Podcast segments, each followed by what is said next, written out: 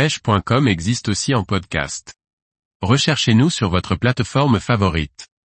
Pêche sur les chasses de bar en kayak, être rapide pour réussir. Par Paul Duval. Tous les pêcheurs en kayak rêvent de se retrouver au milieu de belles chasses de bar. Avec un matériel adapté et un kayak propulsé, il est possible de réussir des sessions fortes en émotion.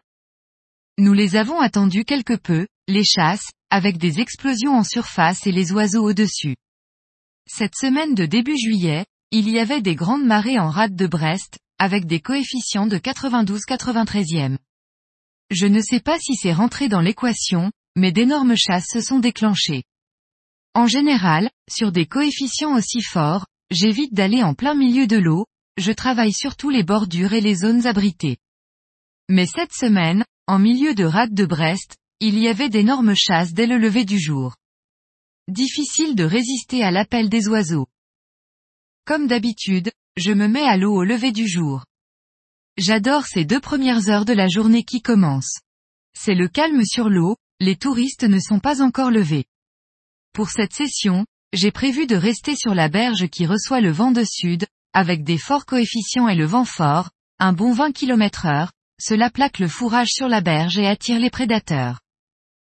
Pour le matériel embarqué, deux cannes de puissance différentes pour cette session. Une canne 7 à 28 grammes pour les lancers et une canne 12 à 42 grammes pour la traîne. Côté leurre, des poissons nageurs pour ratisser différentes hauteurs d'eau, profondeur de nage entre 2 et 6 mètres. Mes leurres habituelles, le 3DB Jerkbait 110 SP qui me suit partout et quelques deep divers en 90 et 110 mm. Quelques leurres souples avec des astuchades en couleur aillou et bleu, montés sur des têtes profiler de 25 grammes, et quelques leurres souples plus petits. À peine à l'eau, le temps de bloquer le pédalier, je lance le 3DB, deux coups de manivelle et c'est pendu, ce sera un joli bar de 50 cm. Pour débuter cette session, on ne pouvait rêver mieux.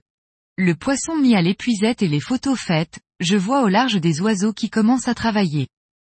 À environ 800 mètres de ma position actuelle. Une bonne mise en jambe pour commencer, fidèle à mon habitude, pendant le transit, je mets le deep diver à l'eau, quatre barres autour de la maille se feront avoir.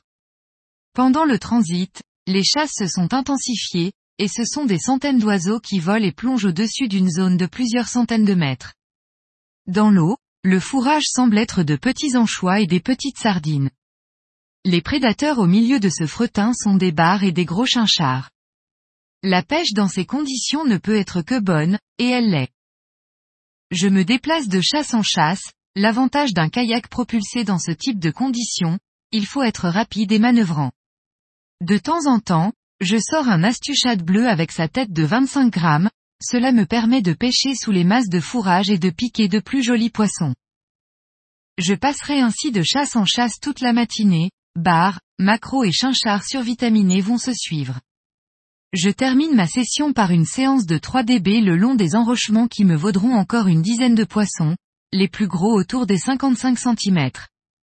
Quelques poissons seront aussi sortis au leurre de surface, à l'aide d'un 3D Air Pencil, toujours de chez Yozori. Vers midi, j'en ai assez, la pause casse-croûte s'impose et je suis à une heure de pédalage de ma mise à l'eau. La pêche en kayak dans ces conditions, cela vous gagne. La journée du lendemain sera différente mais tout aussi sympa, à suivre.